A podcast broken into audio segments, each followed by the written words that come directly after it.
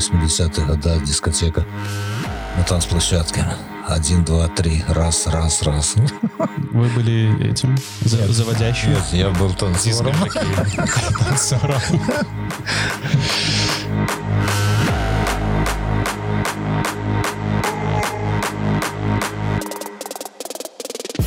Всем большой привет, меня зовут Егор Колесник. Как всегда, мы начинаем подкаст «Вся соль» вместе с моим большим другом и пресс-секретарем футбольного клуба «Шахтер Солигорск» Виктором Володько. И строго для меня такой своеобразный выпуск, потому что мы, Витя, с тобой долго ждали, когда к нам придет а, маэстро.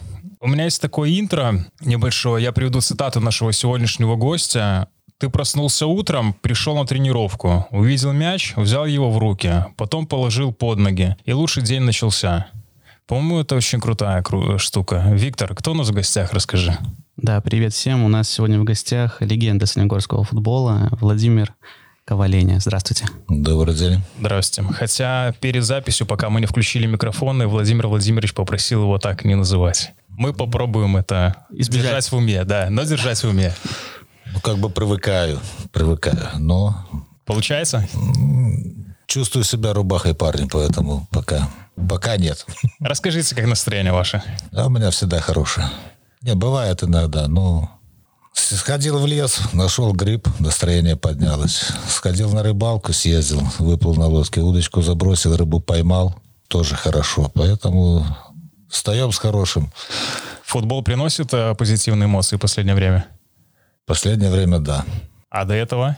До этого как-то просто я большой промежуток времени, что я был не в- вне футбола. Ну, сегодня я, как говорится, окунулся с головой туда, поэтому все нормально. Мы с Витей решили лимиты по времени сегодня особо не ставить, так что у нас вопросов к вам много, и очень надеемся, что вот от первого лица мы послушаем Ох, какой был футбол раньше, какой он сейчас, и вообще пообщаемся с таким классным человеком. А, Витя, какие у нас темы, расскажи сегодня?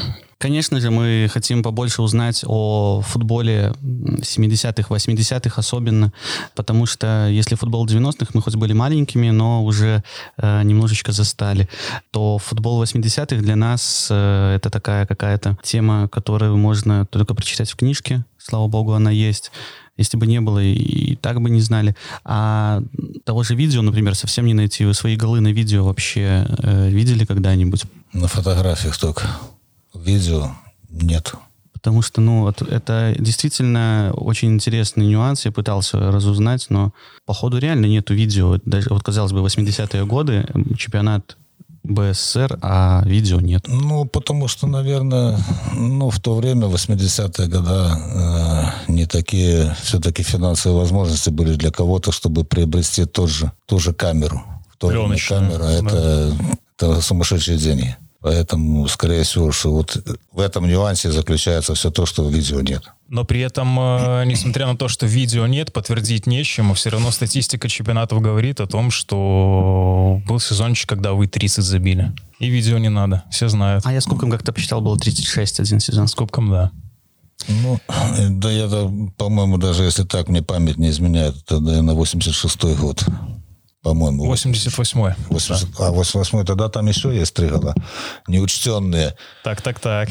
Ну ладно, это, это отдельно. Потом, может быть, в процессе разговора я эту тему. Ну что, тогда поехали. А, Владимир Владимирович, э, не будем повторяться, вы давали ряд интервью, где вы рассказывали о том, как пришли в футбол. Мы их э, обязательно прочитали, подготовились. Се- Сейчас мы хотим вникнуть э, в детали. Как я понимаю, 23 сезона. В 76 году вы стартовали и играли до 98 года. Ну, в 76-м это, это я как бы официально, неофициально я стартанул раньше, в 75-м. Это сколько вам лет было? -то? 14. То есть в 14 лет э, парни совсем юнцы, ну тогда, наверное, не юнцы. Ну да, в 14 лет я первый раз вышел за взрослых пацанов. Ну, для меня это были э, пацаны, мужички дв- дворовые, да. А на самом деле это разница 8-9 лет иногда было. Вы сейчас Представляете, можете... в то время э, я, да, 14-летний, Миша Зиневич. Потом у нас еще покойный земля ему пухом Александр Иосифович, подскот такой был он, приехал с Волгограда, с Волжского к нам. Ему было 37, мне 15. Представляете, какая разница для меня? Ну, для в отцы, да, можно. И вот, и вот я вот на таких людях учился. Сейчас можно себе такое представить, когда 14-летний парень залетает вот в, в пульку? Сегодня, если честно, наверное, я даже представить не могу, что такое может быть. Ну, я думаю, что сегодня такого не будет. Обидно? Не обидно, все как это, поколение. Реалии, да? Это наша жизнь сегодня такая, поэтому... Ну, на самом деле, я думаю, в мировом футболе тут э, Ну, где-нибудь только в Особо- чемпионатах Бразилии, может быть, особенно были не вспомнишь помнишь? 14-летних таких вот э, пацанов, Ну, которые на, на Хотя, высшем опять же, играют. смотрите, 14 лет, чемпионат Белоруссии, это чемпионат Белоруссии, да, а, а кроме этого еще была вторая лига Советского Союза. Поэтому Расскажите, что это был тогда за футбол в Солигорске? Город маленький, середина, конец э, 70-х. Что это было за игроки? Кто это были за болельщики? Какая вообще была жизнь, когда там моей маме совсем было еще немножко лет? Ну, давайте я вот так вам э, вкратце начну. Знаете, с чего? Я, наверное, начну с того, как я сюда приехал. А когда меня родители привезли в Солигорск, да, это 68 год, первый класс, третья школа. И я не знаю, как волей судьбы э, сохранено то место, на котором я сидел, приходя на стадион болеть в футбол за «Шахтер», да? То место сохранено по сей день. Вот идет реконструкция стадиона, то место, это гараж на углу забора зеленого. Вот я на этом гараже постоянно сидел, постоянно болел. Ну, я учился на тех э, э, футболистах, которые в то время выступали. И Юрий Николаевич Ракинцев, и земля ему пухом э, Иван Деменковец, и, ну, и, и Степан Милещенко. Много было нормальных. На то время для нас это были хорошего уровня футболисты. И вот сидя на этом заборе, на крыше этого гаража, я вот э, учился, потому что и мой первый тренер точно самый играл в этой команде. Поэтому я как бы, я э, всю свою, свое, свое детство провел на крыше этого гаража, можно сказать так. Ну, естественно, занимались здесь футболом. Какой футбол был? Правильно, как Юрий Николаевич говорил, два рудника, две команды было. Горняк и Шахтер. Горняк это второй рудник, а Шахтер это первый. Да, потом уже, когда третий начали строить, они объединились, вот э, эти 70-е годы, и начался уже как бы э, такое, ну, я, я как бы, я точно не скажу, как оно там, но Юрий Николаевич-то больше знает меня по этим, потому что он, это ж история тоже Солигорского футбола. Юрий Николаевич Ракинцев. Да. Ну, естественно, кто у нас болельщиками? Ну, я так думаю, что Виктор, наверное, тоже должен. Да и вы должны были помнить, в каком состоянии был стадион наш. Деревянные помню, трибунки, деревянные трибунки, деревянные скамейки эти. Ну, естественно, людей было, люди приходили. Народ э, у нас на трибунах было одна и вторая трибуна. Ну, тысячи полторы одна однозначно было там. Потому что ну, больше не вмещало. да. Наверное, кто не понимает, скажем, что в деревянных скамейках это сколько было? Рядов там 5-7, Шесть или семь, да, да, да, вот да, так. не больше. Да, мы сейчас говорим о стадионе Шахтер, Таром Еще, еще. тех времен, это да, те времена. Ну, а самое большое, самое большое количество зрителей, которые там собра- собирались, и, вернее, собралось, это у нас была товарищеская игра с Минским «Динамо», когда мы обыграли их 3-2, там было тысяч десять, наверное, ну, на самом деле в 4 или в 5 рядов стояли на дорожках. 10 тысяч человек на футболе в Солигорске. Элементарно. И Ну, вы это- делаете хитрик. Это чемпион Советского Союза да, приехал. да, и да. там, насколько я знаю, там даже тяжело было выйти им из автобуса, то есть банально, потому что было Потому что там народу. э, пацанам могли разорвать в тот момент. Ну, та- что- от любви, да? От любви, Да. конечно, потому что ну, а люди-то из Солигорска на футбол ездили. Ездили, автобусы заказывали, по 5, по 6, по 10 автобусов ездило. Это как бы как а, работа профсоюзов была. Да, Отправляли, билеты распределяли, и люди ездили никогда не... Это, никто не всегда ездили, полные автобусы туда. Я сколько раз тоже попадал в такие, ну, в эти поездки. И тут Минская «Динамо» приезжает. Без одного человека. Серега Олейников туда уехал в Италию, его продали, да? А все остальные ребята приехали сюда. Ну и тот хет-трик, это вот, как я говорил, что я еще зацеплю эту тему, да, единственный в стране футболист, вернее, в Советском Союзе, в бывшем, из бывшего Советского Союза, который Курбыке в одной игре забил три гола. У нас такое приятное молчание, да, приятное удивление. Ну, вот, то, что мне, ну, мне, мне уже тогда было 27 лет, но все равно вот это для меня осталось, ну, я сегодня живу, вот эти, они у меня три гола теперь глазами. Мы еще вспомним тот матч, когда будем чуть на другую тему говорить. Вы сказали, э, когда приезжали футболисты Минского «Динамо», Эдуард Васильевич Малафеев, их могли разорвать от любви, э, когда они выходили из автобуса, и потом они там с трудом чуть ли не уезжали. Расскажите, пожалуйста, для солигарчан, местные футболисты, ты вообще был такой статус знаменитость? Для, однозначно да. Однозначно да, потому что у нас освобожденных никого не было, мы все работали на предприятии. Поэтому мы каждый день сталкивались с теми людьми, которые приходили болеть э, на, наши, на трибуны. Как бы вот эта ответственность перед людьми, перед своими же товарищами, потому что я в бригаде работал, моя бригада постоянно приходила.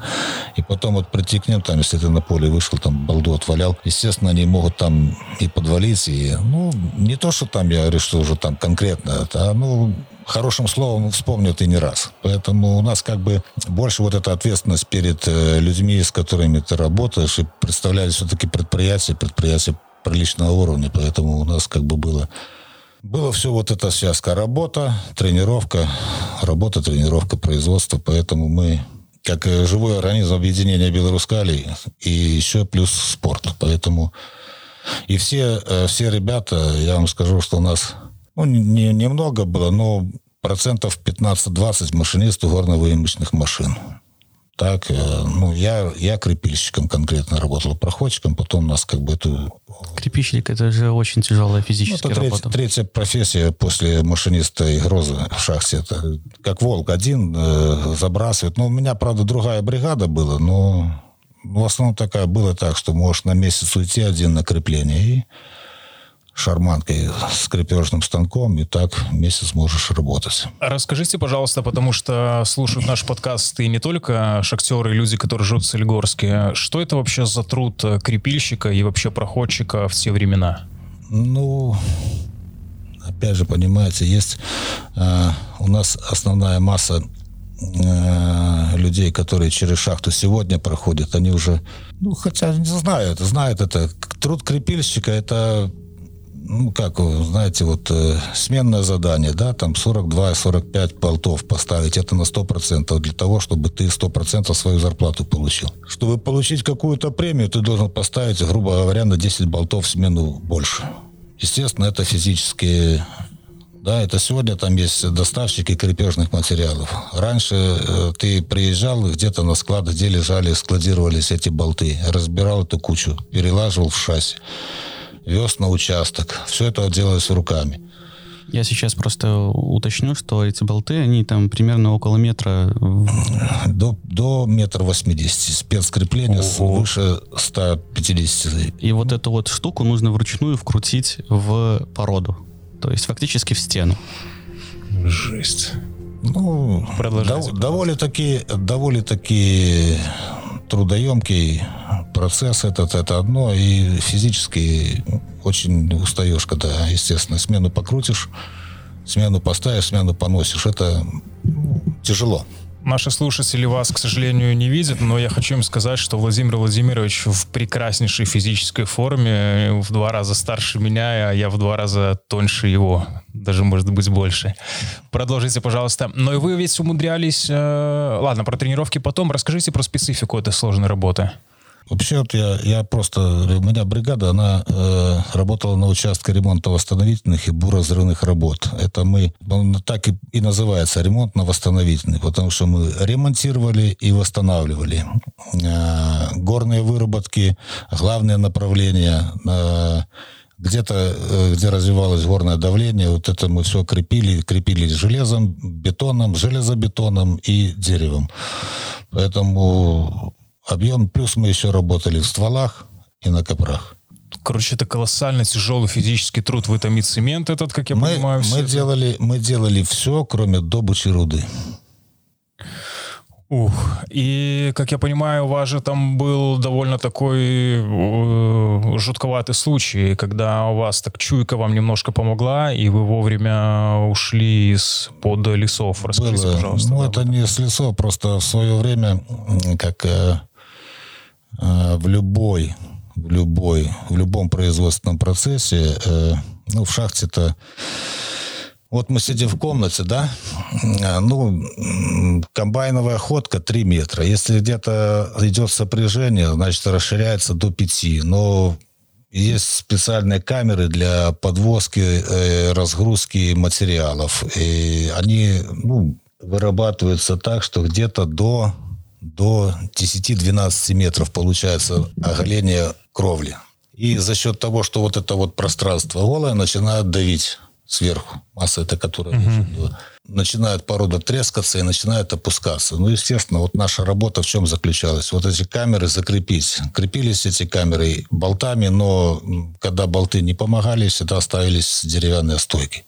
Опускался лес трехметровый, естественно, замерялось расстояние, обрезалось сколько надо и ставилось стойки. И вот мы где-то, наверное, стоек 30 звеном поставили, э, сели тормознуть, как говорится, перекусить. И в этот момент видно, что довинуло, потому что стоял треск, и одна стойка треснула пополам, и вот так вот на наших глазах разошлась. Это было такое, такое чувствишко. Я говорю, ребята, давайте так, тормозки собрали и быстренько отсюда. Потому что это как бы предвестник, что он может... Обрушиться, да? Может, да. Ну и на самом деле она упала. Только у нас уже там давно мы докрепили, докрепили, ушли, и эта камера на следующий день, она уже лежала. Ночью где-то довинула так, что она упала, и стойки эти наши не помогли. Наверное, надо сказать и в нашем подкасте, труд э, людей, которые работают в нашем городе, шахтеров, это действительно те, кто говорят, за что они такие деньги получают или что-нибудь еще такое, э, колоссально сложные и, к сожалению, опасны. Ну, то, что, сожалению... то, что опасно, это однозначно да. Э, то, что тяжело, это однозначно да. Поэтому зарплата даже может быть где-то э, какие-то какие-то профессии даже недополучают положенного. И такое есть. Поэтому хотелось бы, да, обратиться к людям, которые в какой-то момент э, решают на последних минутках не добежать где-то лишние 20 метров, чтобы они вспомнили, что люди под угрозой каждую смену и на протяжении всего рабочего времени. Витя, да, давай, давай вернемся веселому, да. в 75-й год все-таки, да, ну. в 14-летнем возрасте, когда вы дебютировали. Тут нужно, наверное, сказать про то, что город Солигорск, он 58 -го года выпуск, скажем так, да, и строили его люди со всего Советского Союза. И, соответственно, в 75 году тоже было очень много... То есть местных фактически не было. Ну, здесь все завозные, как говорится. Я даже, насколько знаю, бывших заключенных, да, привозили. Здесь четвертый, пол... четвертый род управления, когда фабрику строили, здесь была зона, но не то, что там заключенные, но люди, которые, как это, химия. химия они, типа они, да, они были на, на своей территории, сделали, закрыли их, они там проживали, их на четвертый возили. Возили на четвертый на работу. Но насколько, например, мне дед рассказывал, были даже какие-то конфликты в городе, были, да, с ними? Были. Да? Потому что, ну, как бы не все находились в этой, не все. Там э, определенное количество людей. Ну, я, я с этим был бы знаком, объяснил бы, но я не знаком. Но как это, были такие, как категории, которые не выходя да, и категории людей, которые имели право выходить. И были конфликты. А всегда, где в нашем городе могли быть конфликты? Танцплощадка. Танцплощадка, только там. Магазин и танцплощадка. Хотя в то время что тут было? Первый магазин, наверное, Бибик, да, народный. Но вот Лень, улица Ленинского комсомола, это было... Центр жизни. Центр, это не то, что центр, это был край жизни, потому что дальше это был лес. Ну там же был какой-то этот, э, там где какой-то центр молодость какой-то был.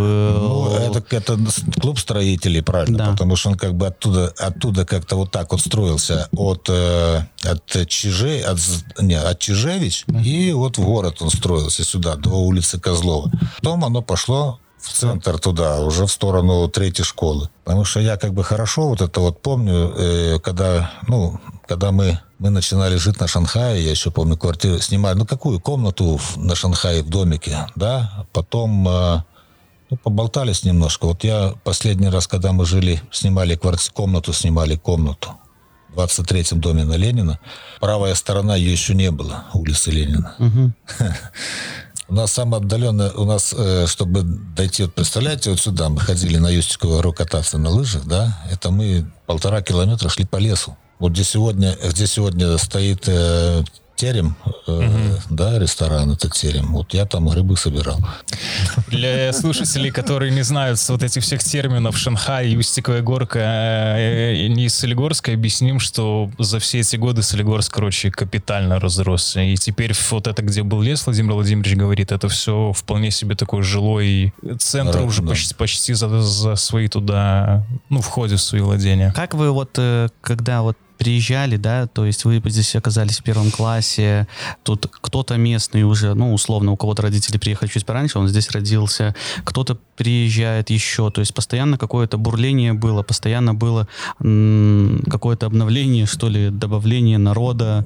Ну, у нас, помните, если такие времена, вот эти э, клубы по месту жительства, да, а, вот тогда Чайка, Чайка, потом Искатель. Искатель находился на вот в этом доме, который сегодня стоит напротив Грина, через дорогу Заслонного, да, угу.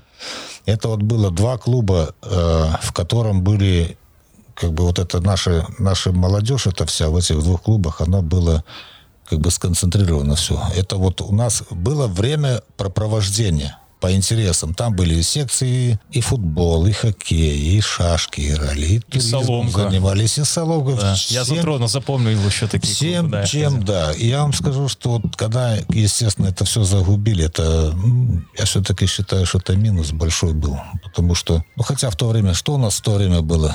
Чем мы? Мы или мяч, или забор, или мы стройка, лес, вот, вот наше было. Поэтому мы, наверное, правильно сказать, были и координированные, и быстрые, потому что мы сами себе придумывали игры, сами себе находили места, где это время провести, были без присмотра не было у нас этих ни телефонов, ни, ни компьютеров. У нас было, у нас больше было движения на улице. Поэтому, скорее всего, что мы такие выросли такие. Ну и, соответственно, зарубы, я думаю, между Чайкой и Искателем были... Зарубы были, ну, потому что в Чайке всегда были собраны самые-самые. Это Чайка. Это первая, первая наша ласточка Соливорская, когда ребята... Самый старинный клуб, да? Да, самый получается. старинный, а, которые на Советский Союз ездили, играли и в футбол, и в хоккей.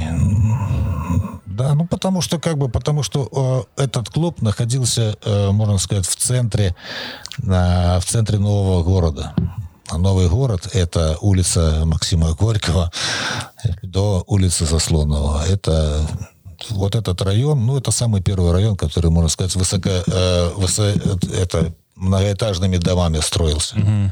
Первый, первый район. Вот поэтому, а там, естественно, вся молодежь была там потому что родителям давали квартиры, родители приезжали, заселялись, дети, детей привозили с собой. Вот, вот оно, оно все так, так рослось. Поэтому потом появился искатель, потом появилась мечта, ну и вот так вот потихоньку, как, как рос город, так и, и росли районы, так и росли клубы, так и росли дети. А семьи как росли? Все ж приезжие или как? Приезжали же одиночки, холостяки как-то? Приезжали, ну как, я, я не скажу, я не скажу, как расти, но время проводили, выходные дни собирались, вот у нас был э, в Ковалевая лоза, да, а раньше была песчанка. Угу. В те времена, когда вот этого полгорода нашего не было, да, все выходные столько проводились всяких массовых мероприятий, все на песчанке. Песчанка песчан... это пляж. Это пляж, который вот буквально 200 метров да, от базы от нашей. Ну, тогда это было вообще идеальное место, чистая вода. Угу. А, стояла вышка, стояла сцена, концерты, художественная самодеятельность, выезжала торговля. Естественно, ну, не, не запрещено было и спиртное, но в то время, как вам сказать, что ну, выпивали люди, но не так, что раньше у нас и на рудниках продавали. Да ладно, были прям чуть ли не лавочки. С... Ну, лавочки не были, а в буфете было все. Сложно такое представить. Это да, нормально. Такое? Шахтеры после смены выезжали по 50 грамм и ехали домой. Ну, а потом получился обратный процесс. 50 грамм в шахту. Поэтому mm-hmm, это все плохо. очень быстро прикрыли. Так люди отдыхали, так люди, естественно, знакомились. Э, вот отсюда новые семьи, новые дети, да, и все это. А было тогда уже, как сейчас, например, что можно было подойти в компанию, знакомиться, сказать, я футболист, играю за Солигорский Шахтер, я у вас видел на фотографиях очень стильные модные усы того времени. Вот сейчас футболиста можно легко в Минске, например, узнать. То есть это обязательно какой-то пижонистый молодой парень с определенной прической, с какой-то сумочкой и так далее. Тогда были какие-то вот такие внешние атрибуты футболиста, которыми, может быть, они пользовались при знакомствах с противоположным нет, полом? Нет, я вам скажу, что нас знали без этих атрибутов. Вот это класс. Шах и мат, да? да. Ну, потому что разговоров очень много было про футболистов. Естественно, все интересовались. Естественно, куда идешь? Идешь на танцплощадку. Там, а где-то еще маечку пододенешь, да? И уже все, и, и не надо. А так-то то поколение, которое старше, старше нас в то время было на 15-20 лет, они нас знали по производству, по трибунам, когда приходили, да, ну, а, естественно, это все передавалось от человека к человеку. А тогда что, это ж не сейчас, что 100 тысяч, а когда 30 тысяч в городе было, как тут, от кого спрячешься? Однозначно нет кого, и некуда прятаться. Негде было прятаться.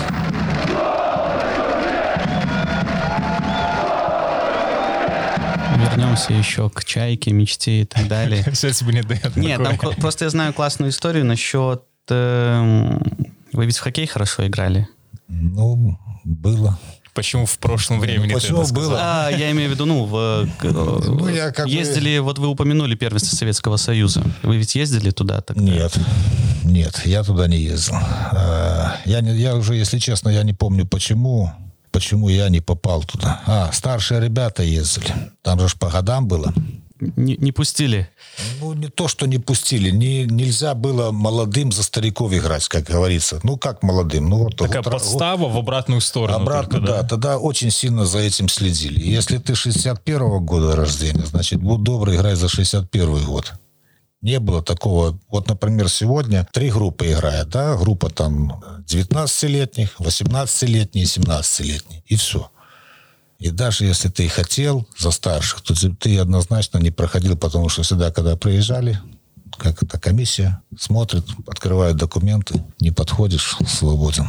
Я говорю, если я не попал ни в хоккей, э, на золотую шайбу не попал, ни в футбол. Поэтому у меня одно только, одна это как это мой второй тренер, любимый Владимир Антонович Пигулевский, который сегодня звезда БГУ, да, тренирует. Uh-huh. Ну, как он не тренирует, а директор этой школы. Вот это мой учитель, когда я в трудовых резервах три года играл. В училище учился, играл у него трудовых, и благодаря ему в армии попал в Бобруйск. А не на далекий... А не на далекий Кольский полуостров. Да, да. Просто что получается, ну, интересно, когда человек в 14 лет играет э, с мужиками, со взрослыми на первенстве БССР, но за юношей, получается, не попал. Ну, вот, э, ну, так, Чтобы не такие, выносил, наверное, там, Такие да. законы-то сегодня пытаются обойти. Там, я, я помню это время, когда из паспорта доставали страницы. Все это скрепочку, скрепочку разжимали, страницы доставали, со второго вставляли. Сейчас вот расскажете. Так это на самом деле было, понимаете? Это все было на самом деле. Потом эти свидетельства о рождении хлоркой выводили, потому что чернила было написано, хлоркой выводили, по-новому писали, добавляли, потом по-новому опять уводили, все старое возвращали. Если бы кого-то, ну, был у меня один товарищ, у него не зеленая метрика корочка была, да, а желтая от хлорки. От хлорки, да. Потому что ее там по три, по четыре Потому что на соревнования нужно было ездить. На год, на год стирали, да, на соревнования, а хотелось, а год-то нет, значит, надо, надо подправить. Идет. Слушайте, люди сейчас молодые на такие ухищрения идут только ради нового айфона, наверное, а вот здесь ради спорта шли люди. А выход другой какой был? Бухать. Это, бухать. Ну, бухать это не выход из положения. Тем более тогда, ну, мы как-то в этом... Нет. Были, были, конечно, моменты, что там на дискотеку, чтобы с девочкой, потому что все же, знаете, так это, не каждый такой, что группу распашку, да, и пошел вперед. А познакомиться с девочкой надо немножко себя как-то, так, 150 грамм дома у родителей. Для смелости. Да, для смелости своей этой украдешь, и потом, когда мама или папа найдут, получат по, по полной программе. Нормально. Воду подливаем. Я вам расскажу, у меня и по сей день двоюродная сестра живет в Грузии. А раньше они каждый год приезжали, ну, когда родители живы были, они каждый год ехали сюда. Ну, уже лет, наверное, 15 она так не ездит, потому что ну, некуда. Папа умер, мамы тоже нету. И они всегда привозили чачу. И вот тетя Наташа маме две грелки. Две грелки, 6 литров. Ну, мама, естественно, переливала, а мы со старшим... Ваш брат Анатолий, да, который с вами вместе играл. Отливали, да. Ну, тот-то не лазил, а я был этим сторонником таким. Ну, все. А сестра не рассказала, как, э, чтобы не помутнело. И как-то гости приезжают, мама, да, тут сестра, племянница приезжала, сейчас мы это, чаще попробуем. Раз банку достает, она, что сивуха такого цвета. Естественно, сразу ясно было, что кто-то туда запустил руки. Но мы, естественно, не признались, но в итоге, в итоге скажу, что разбавляется это все э, кипяченой, охлажденной водой. Запишите. Владимир Владимирович, давайте тогда закольцуем немножко эту тему. Вот это самая легендарная, бытующая о вас формулировка такая, Э, у всех, кто интересуется футболом, так или иначе, не только в Солигорске, что вы были полноценным играющим шахтером. Но там ведь была э, какая-то специфика. Потом уже чуть позже, когда вы стали мастером бригады, по-моему, так это правильно называется.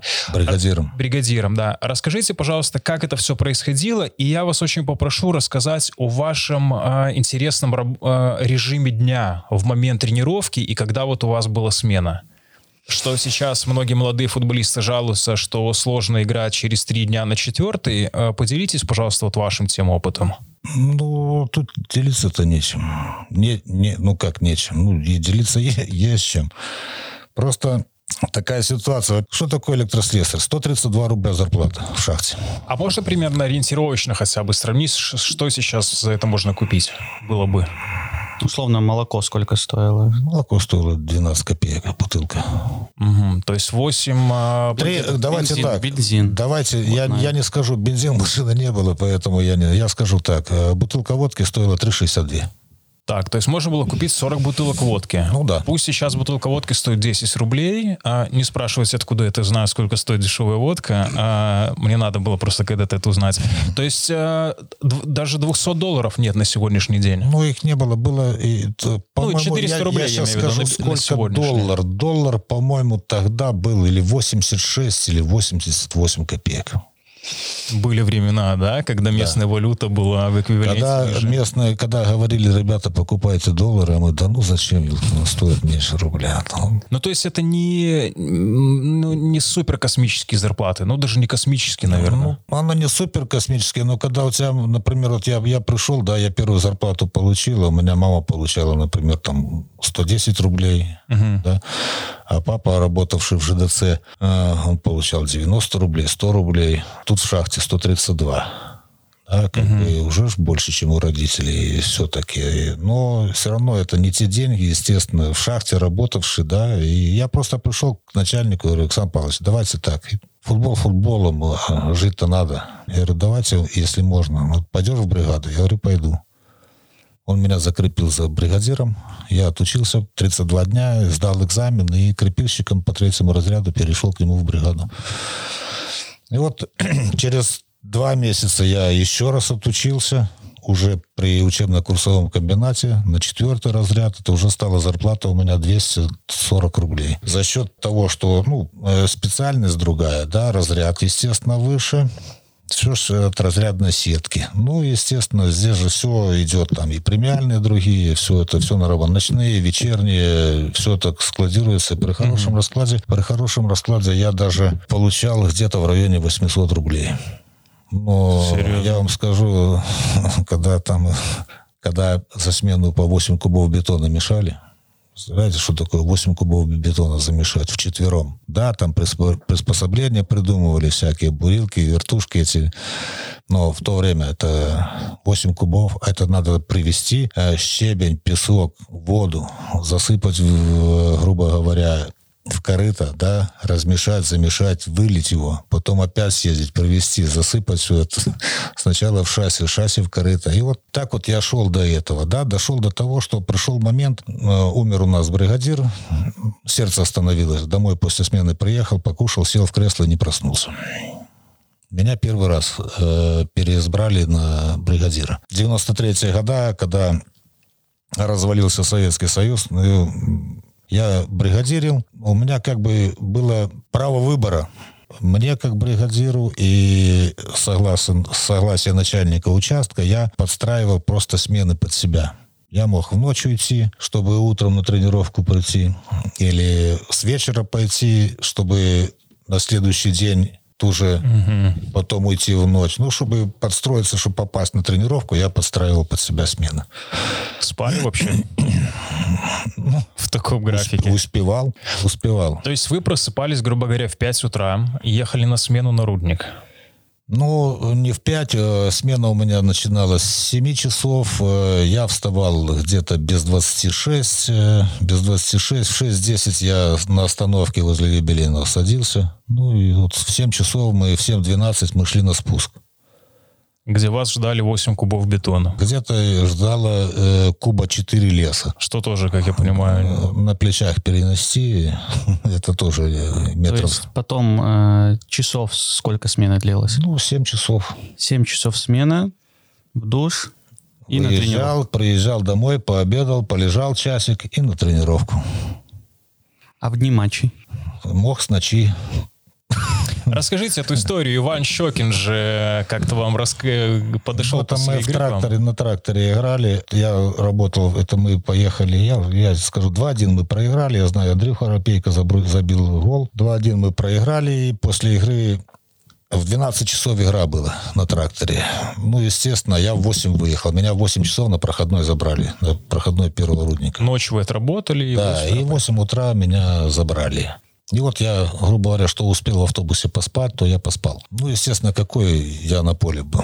Играл последнего защитника. Ну, все равно там, ну, тогда еще там Валик тот же Белькевич, Саня Хацкевич. Команда была довольно-таки приличная. Лов Журавель. Ну, они нас обыграли. Ну, кое-как. И вот я после игры выхожу с поля, Иван Григорьевич такой подходит, Володя, что-то ты какой-то сегодня какой-то не такой. Я говорю, так я не спал еще. Он говорит, как не спал? Я говорю, да я только со смены, вот 4 часа как со смены. Он говорит, да как? Он, он сам не понял. Слушайте, я, ну, я вот отработал смену, говорю, 8 часов выехал, меня забрали на проходной. Я говорю, я час-полтора в автобусе поспал. Вот. Но, как я понимаю, вы один такой уникум, да? То есть остальные все не ввязывались в эту борьбу. Это же как, какая выносливость, какая физика нужна просто от природы. Вот поэтому, скорее всего, это не от природы. Это физика наработанная. Потому что и на плечах, и на руках, и на ногах это же все. Куда? Если нести, значит на плечах, да? Если ставить, значит руки. Каждый день физическая работа а не в тренажерку ходи, да, на современных ну, я, тренажерах? Я вам скажу, что намного э, там эффективнее. Там это под землей. Да, намного эффективнее, потому что там и приседания, и, и наклоны, и влево, и вправо, и как хочешь. И разные весовые категории. Леса стойка, грубо говоря, весит 60 килограмм, да, и вот ее поднять надо вдвоем. А если, э, если в зимний период, вот она полежит, э, сосна наверху, да, под снегом, наберет влаги, ее опустят, а ты ее на плечи и несешь. А если отпустят вот такую сантиметров 50 в 50-60, да. ты ее поднимешь. Тащишь втроем. А если нет, и четвертый подход, только чтобы занести. Я вам скажу честно, я всегда от нашего подкаста пытаюсь что-то личное для себя брать. Я после этого подкаста больше никогда не буду лениться, искать оправдания, что мне нет времени ничем заниматься, спортом или еще чем-либо. За это вам спасибо, Владимир Владимирович. Правда, искренне. Ну, чем мог, Смотрю тем на вас и восторгаюсь. Мне аж неловко немного. Такой моментик, мне всегда было интересно. Мы сидим просто сейчас в комнате, где довольно много экипировки, да, то есть тут и для академии, и для дубля что-то. Ну, и это постоянный поток поступающий, да, то есть э, там каждый год условно, да, сколько-то там комплектов сотен, можно сказать, да? А вы сказали, что когда шли на дискотеку, иногда могли пододеть футболочку. А как было с экипировкой вот в 80-е условно? Никак. Где ее брали? Да никак. Вот где вот команда «Шахтер» брала экипировку? А у нас не было экипировки. Потом выходили играть. Ну, форма ну, игровая. Форма игровая, да. У нас э, вот э, э, калинка, купалинка. Вот мы приносили эскиз, маек, да, у нас Костюкевич Николай Григорьевич, он на это мастер был, э, попридумывал там расцветки, полоски такие-такие. Вот э, приносили и на фабрике шили. Все, у нас другого у нас не было.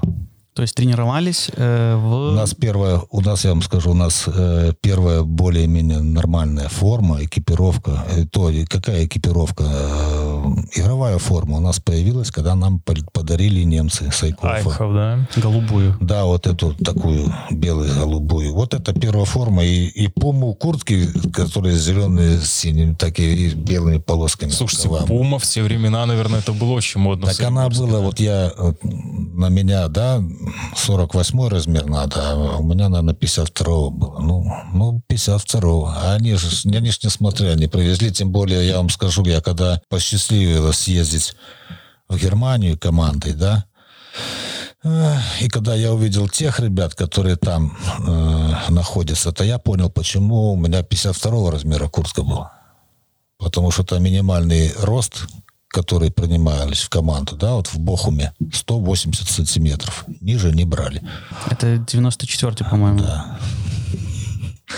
Тогда в продолжение темы, как, как раз мы говорили про вашу физическую форму, про рост э, немецких ребят из Бохума. Сейчас очень строго футболист относится к питанию своему правильные добавки, какие-то углеводы, белки, жиры. Э, вы саркастически так, ирони иронично, скажем так, ухмыльнулись. Э, что вы тогда ели? Что Бог пошлет? И нормально выросли? Нет, как это что Бог пошлет? Почему что Бог? Что, что родители приобретут в магазине елки, колбаса, сало. Не, в смысле, я говорю, когда уже вы были и, и играли в футбол. А у нас что? У нас целенаправленного питания не было не было таких условий, как вот сегодня, что вот они на базе, да, они пришли в столовую, им тут нарезки сделали, там то-то, то-то, да. У нас такого не было. Нам давали питание 2,50 э, э, талон на питание, да, и мы хорошо, что когда-то перешли в это в ресторан Новое Полесье, если помните, такой был у нас, да, вот мы там, ну, мы его, естественно, эти талоны отоваривали, давали там кассирше рубль-полтора, остальные забирали деньгами. То есть еду почти никто не брал, да? Ну, как бы, а как, какую еду возьмешь в ресторане? Колбасу, палку колбасы, поэтому деньги, а питались дома. Ехали на выезд, э, родители тормозки слаживали, колбаски, салцы лучка. То есть обычная человеческая еда да, без каких-то да, либо... Без, никаких не было. У нас не мы просто... Какое питание? У нас раньше какие добавки? И никто не знал эти добавки. У нас добавки было а, укроп, да, лук, чеснок зеленый, вот эти листья, вот когда появлялось. Вот это у нас добавки были. Продолжаем рецепты от Владимира Владимировича Ковалева. Сало и чеснок, елки, все. А Это... режим вот э, условно трени- тренировочный, я имею в виду, ну, то есть перед игрой там условно за 4 часа там... Запрещали. Э, запрещали нам за 4 часа до игры мучное. Однозначно. У покойного Щекина в день игры, это однозначно, э, никаких салатов. У нас был голый бульон и курица без гарнира и стакан чая, не компота. Угу. Представляете, я съедал это, да, ехал домой, садился и... Втор... И нормально ел, да? Второй обед и нормально ел, да. Потому что, ну, мы не, я не знаю, мне не хватало. А Гена Каминский у нас вообще перед игрой по две булочки съедал. Ничего-то нормально все. И тоже достаточно много забивал. Да, поэтому... А вообще я с этим соприкоснулся, это в Чехии. Вот когда я в Чехию попал, вот это я все увидел, как на самом деле оно все ну, то есть должно быть. профессиональный э, Хотя футбол. я не был в профессиональной команде, но... Четвертый полу... дивизион, вы говорили, да? Да, четвертый дивизион. Получилось, что просто пришел меценат, пришел с деньгами и решил команду вывести в экстралигу. Это высшую лигу, да, и за два сезона он поднял ее в первую, а потом посмотрел, что финансы-то уходят, а у него ни много ни мало, я считаю, что для Чехии это очень богатый человек был, у него было шесть мясоперерабатывающих комплексов, но все равно денежки э, любой хозяин, да, любит счет, поэтому он как финансирование резко прекратил, и команда упала туда, где она, откуда она начинала свой Ну, я думаю, что люди, когда приходят в футбол, они всегда думают, что, ну, то есть немножко себе планочку ставят одну, а в итоге засасывает и да, засасывает. Да. Ну вот, да, и вот тогда я узнал, что такое режим, что такое питание, что такое вот эти добавки. Я увидел, но я никогда ими не пользовался. Ну, не знаю, может быть от того, что я не привык к этому для меня что попить? Для меня лучше это лучше огурца съесть или помидору вилки. Вот. И сало кусок. Ну, наверное, к тому моменту уже состоявшийся игрок, то есть тяжело себя на другие рельсы поставить, если ты условно... Ну, 30, 30 если схема да. работает. Если, если да? с юношеских пор этого не делать, то потом менять это... Ну, я как-то обсуждал там с одним из тренеров, там парень быстро бегает, но не очень правильно. Ему начали ставить технику бега правильную, он стал бегать медленней. Потому что, mm. да, потому что... Вот, потом, ну, то есть он уже сформировался да, да, до этого. переучить очень тяжело. Да, и поэтому, ну, типа, бросили это дело, насколько я понимаю. И...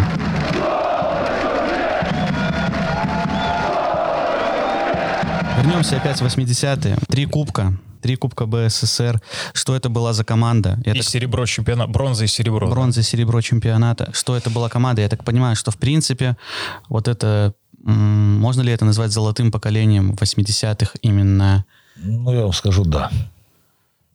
Потому что вот висит сколько-то, 4, 5, 10 маек. Раз, два, три, четыре, пять, пять э, маек, э, можно сказать, с тех годов, да, пять футболистов. Предупредим, что Владимир Владимирович смотрит на майки, которые развешены в, такие, в таком импровизированном э, музее клубном, где мы записываем подкаст, который потихоньку создает Александр Михайлович Новик. И вот пять маек из этих десяти — это ваши... Да, это та, это та команда, которая в 80-е годы выигрывала эти кубки. Кто ее собирал? Как она появилась? Вообще она появилась, это заслуга э, Костюкевича. Но мы не приглашали не приглашали футболистов. Кто такой был в свое время Коля Щегрякович, да? Парень э, с деревни Ленина, Лунинецкого района. Ну, кто его знал? Ну, в области там знали, на Пермской области, когда играл парень. Ну, вот он понравился, Григорьевич его забрал сюда, устроил на работу. Также забрали Саврицкого с Поджодина. Вот так вот собирали, да, Володковича Саню из-под ну, потихоньку, потихоньку Коля Гринюк, Саня Володкович, это, можно сказать, свои, но районные пацаны. Ну, э, Колю Михадюка с Клецка привезли. Кто там? Ну, ну а, Виталька Кочановский покойный, он с Пинска сам, а, Пинчук тоже его привезли сюда, вратаря. Ну, то есть селекция все равно велась такая, ну, как не, бы не, вот не, не исключительно местными. Понимаете, как это все было? Вот у меня есть знакомый, да, он хороший, ну там хорошо играет, э, на первенство района играл. Ну давай посмотрим, привезли, посмотрели. Ну, один день он сегодня приехал, на завтра езжай, забирай документы, если там где-то работал, приезжали, устраивали на работу. Вот так вот команду он и собрал. С миру по нитке и три С миру по нитке получилось, да. Как раз это самое то время, когда все, говорю, что самый расцвет, во-первых, возраста уже 24, 25, 26, 27, 28 лет. Э, поэтому у нас, наверное, средний возраст команды был 25 лет. Это просто что, вот пришло время выстрелить. И вот выстрелили. Кто был тогда вашим главным соперником? Потому что сейчас э, я вот смотрю на список команд, многих просто уже нет. Ну, вы знаете, тоже спутник Минский, да, в голове с Пунтусом. Иосифович еще пылил. А Бобруйск было всегда у Штейнбука покойного, у него такая была бригада, но он завозил со всего Советского Союза привозил. У него и латыши играли, и россияне играли, и со Смоленска, и откуда только не играли. Короче, у него знакомых было больше, да? Ну, потому что он и хоккей держал, а хоккей-то вообще в, то, в 70-е годы, 80-е в Бобруйске как гремел хоккей. Опять же, во главе с Владимиром Антоновичем Пигулевским, потому что он там играл. Mm-hmm. Поэтому, ну, э, как бы вот, может быть, знаете, говорят, что э, Шахтер это как бы кубковая команда, да? Оно так на самом деле, и, можно сказать, и получилось, что мы в чемпионате выступали неудачно, а в Кубке ну, настраивали, значит, так, что мы били потихоньку. Но самый тяжелый финал это был, э, наверное, в 88 году, когда мы... С обувщиком? По, нет, по пенальти мы обыграли. Спутник обыграли дома. Здесь, по-моему, и мы их по пенальти обыграли. А так как бы легко, Гродно в первом 3-0, во втором 3-1, поэтому... Что у вас история с пенальти? Я знаю, что у вас было несколько пенальти важных, которые мазали. Это или волнение, я, я не знаю. Но самый, конечно, самый это первый суверенный чемпионат, да, 22 минута не забиваю. Ну. Но потом все равно стали первым ну, в не судьба, Шахтера, Ну, да, не судьба, значит, с пенальти. Просто вот вошел бы как, да? А так пошел, что первый не забитый мой. Так вошел бы, что первый гол национального чемпионата, первый с пенальти. Ну, да, кстати, он мог быть вообще национального чемпионата первый гол. Да, так он, он первый не забитый пенальти национального чемпионата. А так могут... Но тоже титул какой-никакой. Есть, да. Владимир Владимирович, 77 год. Шахтер едет на игру в Бобруйск. Помните эту забавную историю? Когда я остался в лесу. Расскажите. Ну, это... Ну, короче, едем. Еще, как бы, ну, сами понимаете, какие в то время средства передвижения, да, было у нас на базе КАВС КАВЗ 969, такой с этой ручкой, которая дверь открывала так, да? Раз, она откроется, потом, чтобы не открывалась, ее туда зажимали. Ну, вот на этом автобусе мы... Дороги это еще на старой дороге не было, и мы через Слуцк ездили. Ну, и подъезжали там километров на 25, наверное, оставалось до Бобруйска. Костюкевич, э, надо передохнуть, отдохнуть. Ну, в лес сходить, естественно, по нужде, кто как. Ну, я же всегда это. Если где-то остановка, особенно вот в это время, ну, естественно, в лесу, значит, грибы. Рецепты продолжаем, да. Да, я сразу оп туда и подальше в лес. Ну и все. Они в это время Фафа, они уже сходили, все, садятся в автобус, водитель Фафа, а я шел, я в лесу, я слышу, что завелся, я такой, ну все, кирдык, и поехали они. Все, я выхожу на дорогу. А что делать мне? Знаю, а уже э, что туда пилить. В сторону, да. да. Ну и все, я потихоньку вдоль обочины иду, грибы собираю, майку снял и насобирал целую майку грибов. Смотрю, назад автобус ездит. Они, короче, они приехали в Бобруйск в гостиницу. А, то есть они успели доехать Они заехали, они заселились в гостиницу, Костюкеев сел в автобус и назад за мной приехал. Он меня забрал возле Глуши. Есть такая деревня, 18 километров до Бобруйска, Глуша. А вот я где-то 7 или 6 километров я прошел пешком, насобирал майку грибов белых. Слушайте, а как вас не заметили? А, а суть в чем? А суть в чем? Они сели, ну и как всегда э, тренер, все, ну и Вася Капаченя, все, автобус-то небольшой, Костюкевич поворачивается, так Володи нету. Он, так вот он здесь вот под сиденьем спрятался. Поехали. И они уехали. Нормально. А, а что за история? Подождите, вы говорите, Костюкевич за вами вернулся за рулем, что ли? Нет, с водителем. А что за история, когда он за рулем как-то поехал? Э, когда? Ну, это Кубок миллионов. Помните такой турнир? Честно Среди говоря. производственных коллективов. Я э, только читал про него почитал, да. Вот. Ну, Санкт-Петербург, ну, Ленинградская Светлана, заводская команда была там, и вот мы с ними попали, это было одна четвертая уже финала, потому что покупка, если проиграл, выбыл. И вот мы были в Питере, ехали назад, э, естественно, водитель у нас один, в то время э, это не проблема, ну и, хотя открою тайну, не хотел бы рассказывать, ну ладно. Ну и где-то возле Пскова водитель начал засыпать. Ну, ну и Григорьевич, Володя, давай я тебя подменю. И он сел за руль автосана и...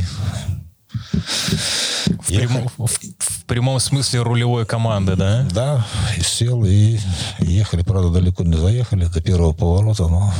Попытка дай была. Бог, дай бог, что все живы остались, да. Просто мы... Слишком крутой поворот был, слишком сильно он разогнал эту машину и не сумел ее остановить. Поэтому она ушла в кувет на повороте.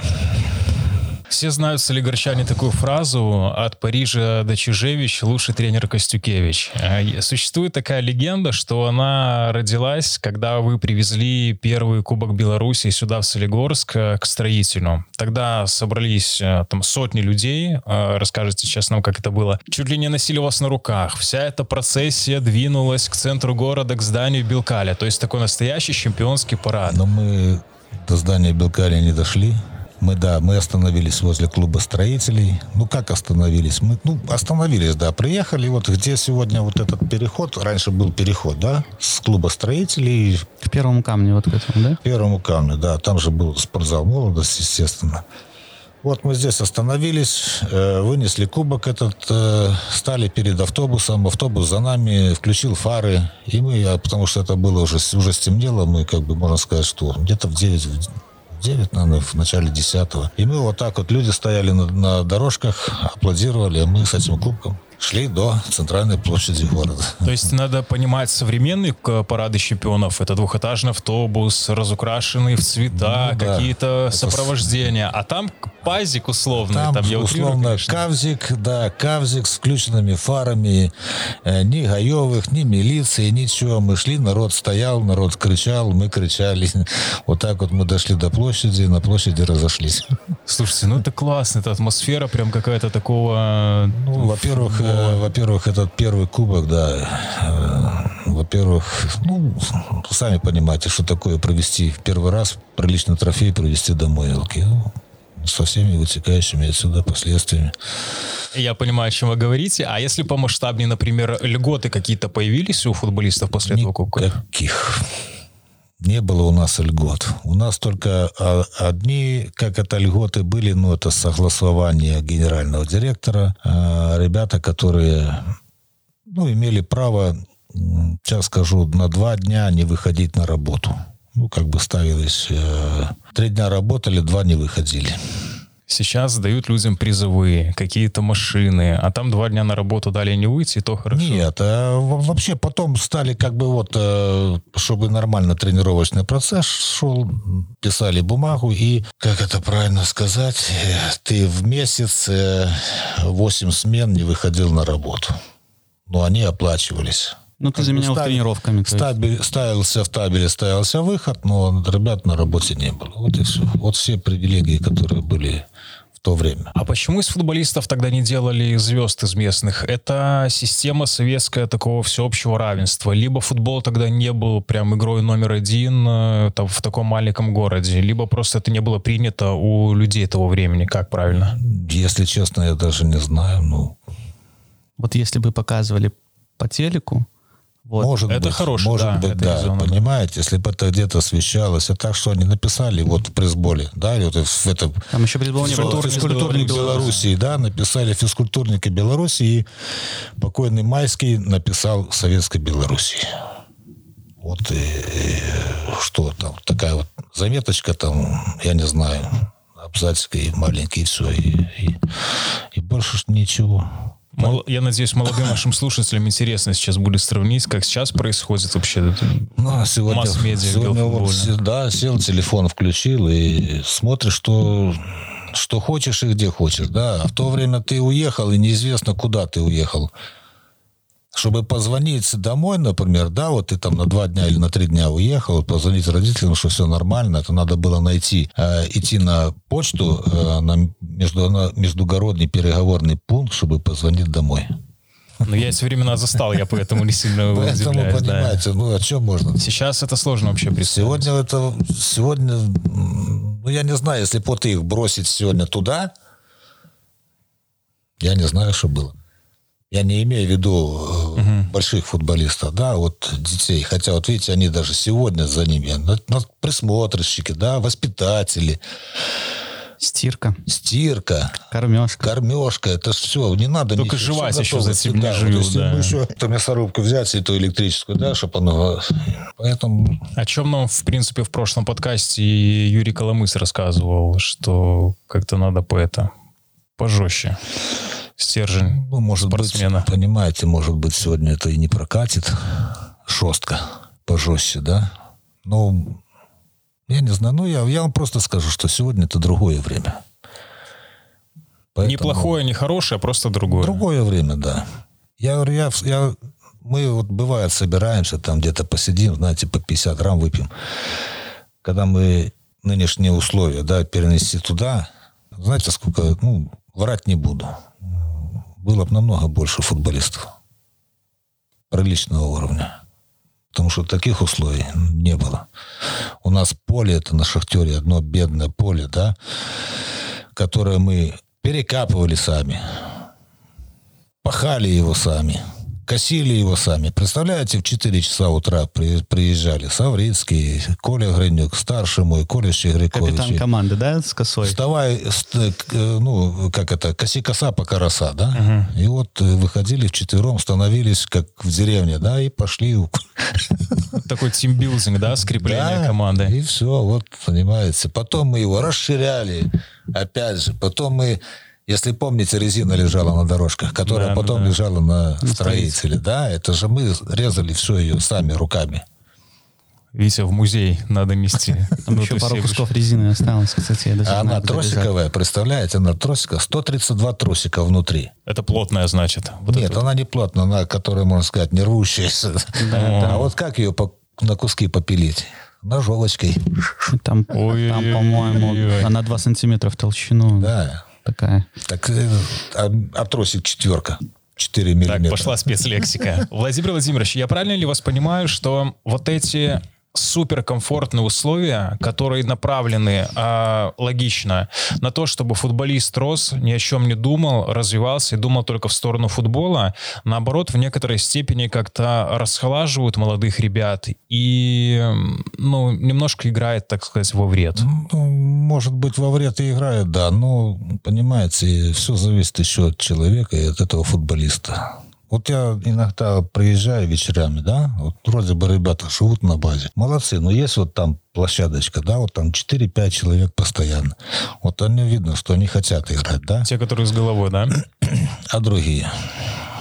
А почему остальных нет? Ну, наверное, должен быть какой-то такой старший товарищ, который мог бы объяснить доходчиво, доходчиво да, рассказать. сегодня что... им не надо объяснять-то. Они сами все знают. Они должны знать. Они сегодня не надо сегодня залезть в телефон, да, что надо? Спроси у Гугла он тебе скажет, что надо. И как и даже, даже я... Спрашивайте у меня, у, меня, у меня дочка младшая. Я говорю, доча, как вот это, он, папа? Ну, спроси телефона спроси, он тебе скажет. Все правильно. Раньше шли в большую советскую энциклопедию, либо к родителям ну, спрашивали. Так, да? хорошо, так и большая советская энциклопедия, ее же надо было приобрести. А какая цена ее? Ну, колоссально, насколько понял. Больше 100, руб... мама больше 100 рублей. А, ну это почти зарплата, про которую вы говорили на первых ну, ваших порах 120. Да, вот это, вот это. Понимаете? Поэтому сегодня я говорю, что сегодня вот такие условия, я бы не вылазил бы, наверное, да?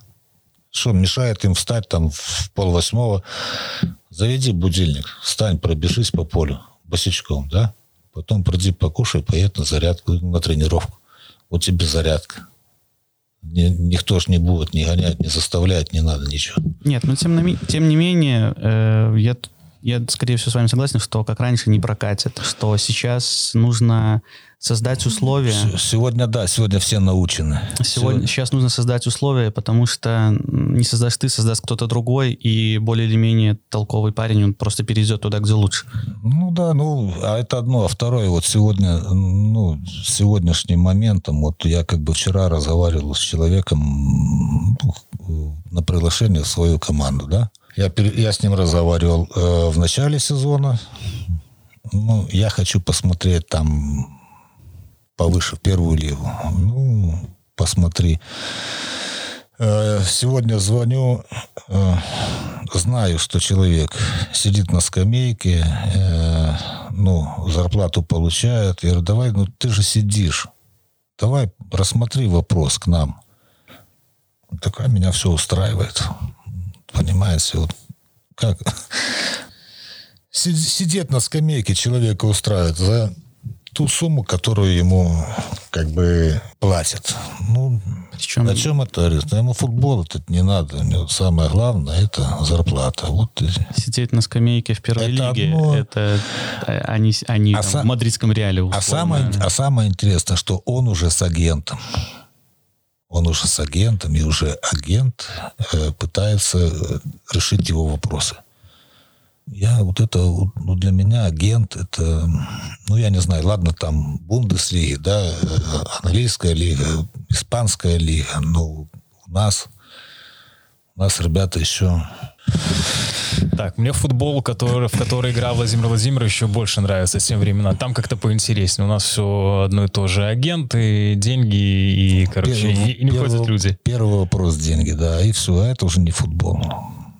Не надо себя в футболе любить, а не футбол в себе. Мы с Юрой Коломыцевым, кстати... У меня есть такой значок об Николая этом, Старостина, простите. Об этом а, говорили. Юра Коломыцев тогда очень классную фразу сказал, что если ты не будешь э, заморачиваться только на бабках. Это всего лишь бабки, бабки, бабки. Будешь работать, играть, то у тебя и деньги будут. Так в том-то и дело, да. И так его все. Работа, играй, и будешь получать. А если ты сразу, сразу ставишь вопрос денег, нет. Но хорошо, как раз вы предварили такой один из тезисов нашего разговора. Люди просят деньги, например, не забив или забив там условные там 5-7 мячей в сезон. То есть они уже думают, что они показывают хороший результат. В 87 году вы забили 25 голов, э, в 88 30. Это я говорю без кубковых. У нас похожие результаты, ну, топовые бомбардиры в наших чемпионатах, забитых за сезон, это Януш 15 и э, Клименко с Тихончиком по 17. Футбол другой стал, понятное дело, тяжелее забить. Но почему вы на протяжении двух сезонов могли стабильно подтверждать свой прошлогодний результат, улучшая его на 5 голов условных? Либо нельзя сравнивать то время? Я, думаю, нельзя. я думаю, нет смысла сравнивать. Э, там более такой был э, любительский футбол. Угу. Здесь уже профессиональный, поэтому как бы... Ну, я только в этом вижу Наверное, да. Наверное, все-таки что тогда был более любительский футбол, хотя отношения были совсем другие к футболу, да? Хорошо, но вы забили три мяча в товарищеском матче Минскому «Динамо». У меня был вопрос, почему вас тогда его туда не забрали? У а вас есть уже, про это история? А я уже да? старый. Вам сказали, что вы старый, 27 ну, Эдуарда лет. Васильевича слова, 27 лет. Мы его, мы его, про, как мы его прозевали он уже старый для нас. А через три месяца Виктор Петрович Сокол, 29 вынырнул.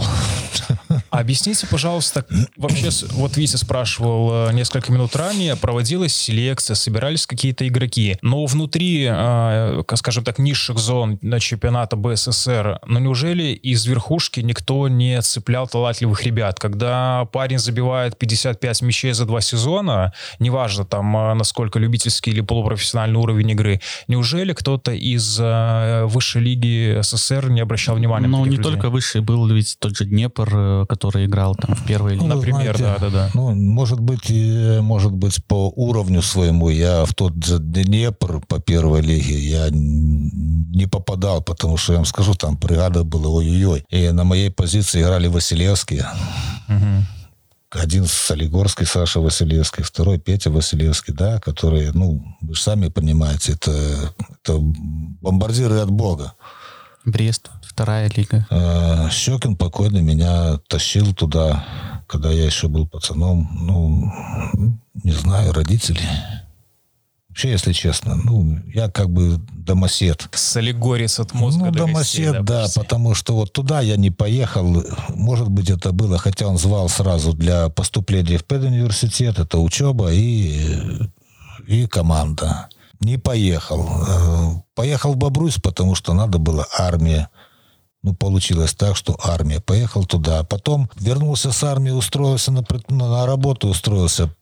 Позвали в Гомель, Гомсельмаш. Угу. В 83 году. Это какая лига была? Вторая лига. Пришел Николай Иванович Киселев, такой спартаковец. Да. Ну, я поступил в университет в Гомель.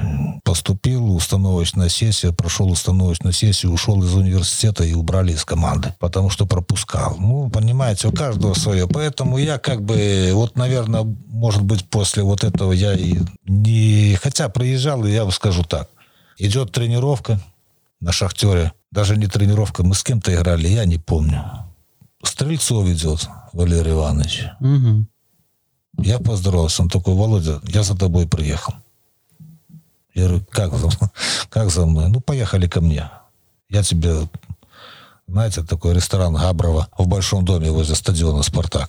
Длинный дом этот, который стоит. Тут стадион «Спартак», главный вход, где это универмаг. Сразу скажем, да? что это Могилев. Это Могилев. Это да. Могилев. И вот туда пошел такой 9 или 12-этажная стена стоит такая. Там ресторан Габрова. Вот в этом доме он мне давал однокомнатную квартиру. Как подъемный, да? Ну, типа, да, такого, чтобы только я переехал. Я автобус стоял возле стадиона, загрузить вещи. Ну, тут же моя была рядом. Я посоветовался, она говорит, нет, вот куда и куда? Ну, как вот взять просто так и сорваться? Может быть, если бы сорвался, может быть, и все нормально. Но я отказал. Не жалеете? Не знаю. Честно, не жалею. Я нормально. Меня, устроило то, как я прожил вот эту свою жизнь. Я нормально прожил. Я не скажу, что там я супер-пупер, да, но то, что я прожил, это мое. И я ни о чем не жалею. Поэтому и сегодня работаем, да, там работаем, где, ну, наверное, я должен был лет 20 назад уже начать работать. Ну, судьба, поэтому видите как. Но зато чемпион страны по хоккею. Классно. Вот на этой как раз ноте вы как будто прочитали мои мысли. Давай тогда, Витя, перейдем к заключительной части нашего блока. Спросим про настоящее Владимира Владимировича Коваления.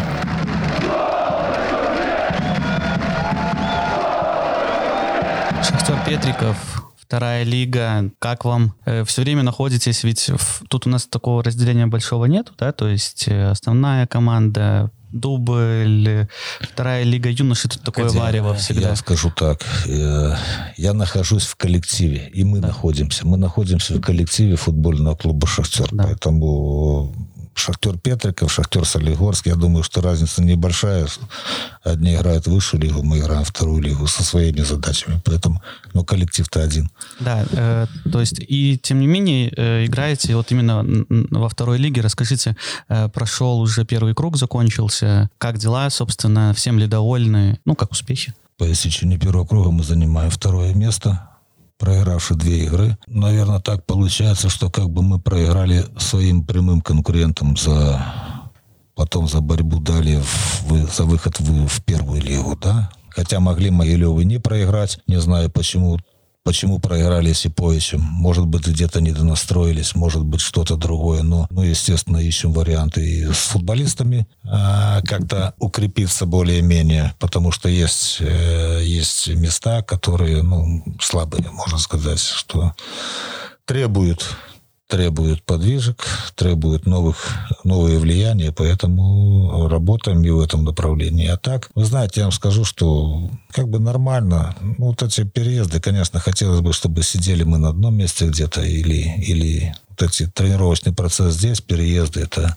как бы... Ну, то есть у вас каждая домашняя игра как выездная. Да, mm-hmm. как она как выездная, но как бы, ну, естественно, еще плюс второе, что Петриков один из самых э, слабых регионов в стране, понимаете, как бы мы брошены туда на кое-какую, как это, на организационную работу, да, чтобы... Социально-общественную да, такую, да. Э, сделать там более-менее, начать со спорта. Не можем как-то мы, вроде бы, вот круг отыграли, не можем сподвинуть болельщиков на движение на стадион. Э, а расскажите, какая там ситуация, пожалуйста?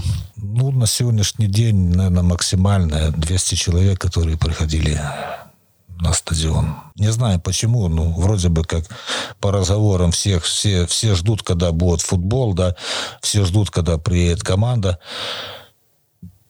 и нет людей. На Мне кажется, это можно просто организовать такой товарничок главной команды Шахтера с Петриковым, привлечь туда просто людей каких-то, которые придут туда, потому что, вау, событие какое-то, неважно, какой-то футбол, придут, Шахтер главный уедет, Петриков останутся, и люди по инерции тоже ну, останутся. Может быть, да. Может быть, еще, знаете, может быть, если мы, например, на постоянку, ну, если мы переберемся туда, и мы будем там жить, мы да, будем чтобы там тренироваться. Там, чтобы они там почувствовали. Как было у вас, когда свои же играли, да. ходили же на своих и жили же да, среди да, своих. Да. И да. вот когда мы будем там, когда мы будем там крутиться, когда мы будем там тренироваться, люди все равно будут приходить на тренировки, они будут знать наше расписание, будут приходить, смотреть. Естественно, это будет совсем другое. А так, как бы, как мы наскоком, да, раз налетели, сыграли. И не оп, свои, и- не и- местные, ну, да. Ну, я знаю, что за вами даже ездят э, на выезды ребята. Да, Я- это круто. Да, я видел э, в том же Могилеве. Уже появились, да, уже появились люди, А которые... до Могилева и добраться еще надо, да. это- Ну,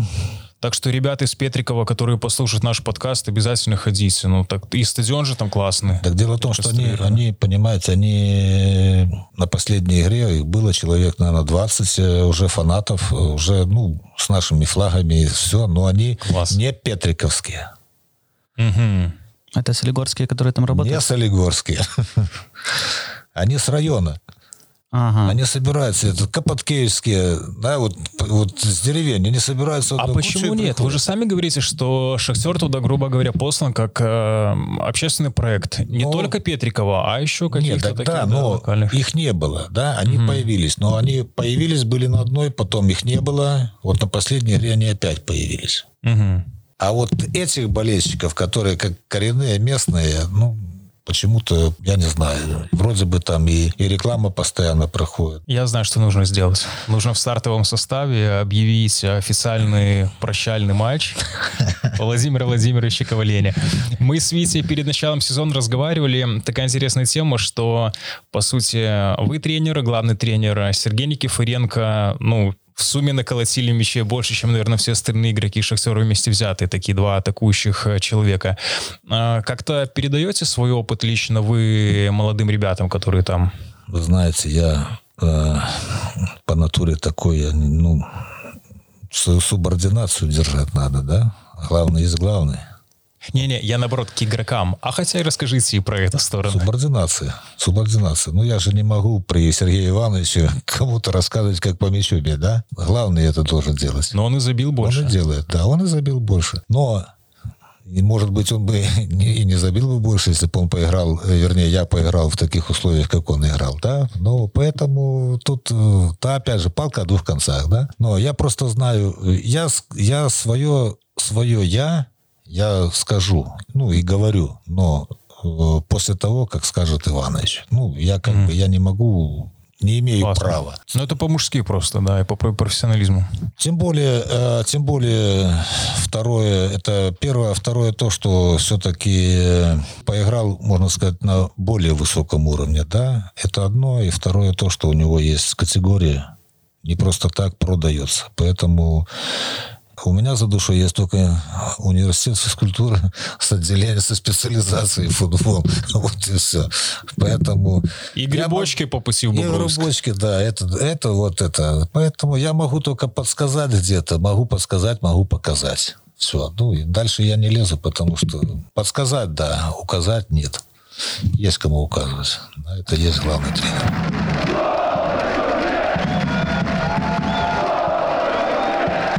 Владимир Владимирович, я после полуторачасового разговора с вами а, думаю, что могу сказать вам искренне. Вы меня прекрасно поймете. Я все время думал по некоторым вашим цитатам, которые появлялись в прессе или еще где-то, что у вас в сторону Шахтера есть какая-то такая колкость, а, язвительность. Может быть, потому что а, некогда вас не привлекли, например, в работе клубе и так далее. Сейчас я свое время, э, мнение категорически поменял. Объясню почему. Потому что пообщавшись с вами и глядя вам в глаза, когда вы говорите о футболе и о футболе в Солигорске, у меня сразу же возникает четкое ощущение, что вы просто говорите о вещи, которую вы любите. Как вы сами сказали, нужно любить э, Себя. э, футбол в себе, а не себя в футболе. Вот у вас получается примерно такая история. Вы меня замотивировали, кстати, вашими этими рассказами. Это тоже как бы э, искренне говорю. Грибов нет. Грибов, без Вторая вопросов. Сивуха есть. То есть вот, э, правда, большое вам спасибо. Искренне вам желаю продолжать развиваться как тренера, обязательно свой талант переносить молодым ребятам и, может быть, это сравнимо с профессиональными качествами, оставаться таким искренним, простым и классным, улыбчивым человеком. Когда микрофоны не были включены, вы рассказали историю про грибочки, я теперь понимаю, что у вас вот, вот нужно равняться на таких людей, как, которых радует прям все, любая мелочь. Это здорово. Среди молодежи таких как не очень много, все меньше и меньше. Жизнь, жизнь прожить, не поле перейти, да? Согласен. Поэтому одно гриб- насчет грибочков, да, можете две недели, три пока паузу дать, и в середине августа можете уезжать. Это я отвечаю, потому что сегодня был в лесу, и их нет. Классно. Все, спасибо вам, да. Спасибо вам большое, да, что что пришли к нам в гости. Классный разговор. Очень, очень понравилось. Придете к нам еще, если пригласите? Позовете? С удовольствием. Без, без проблем. Спасибо всем и спасибо, Владимир Владимирович. Все, Виктор, пока. Пока-пока. До свидания. Всего.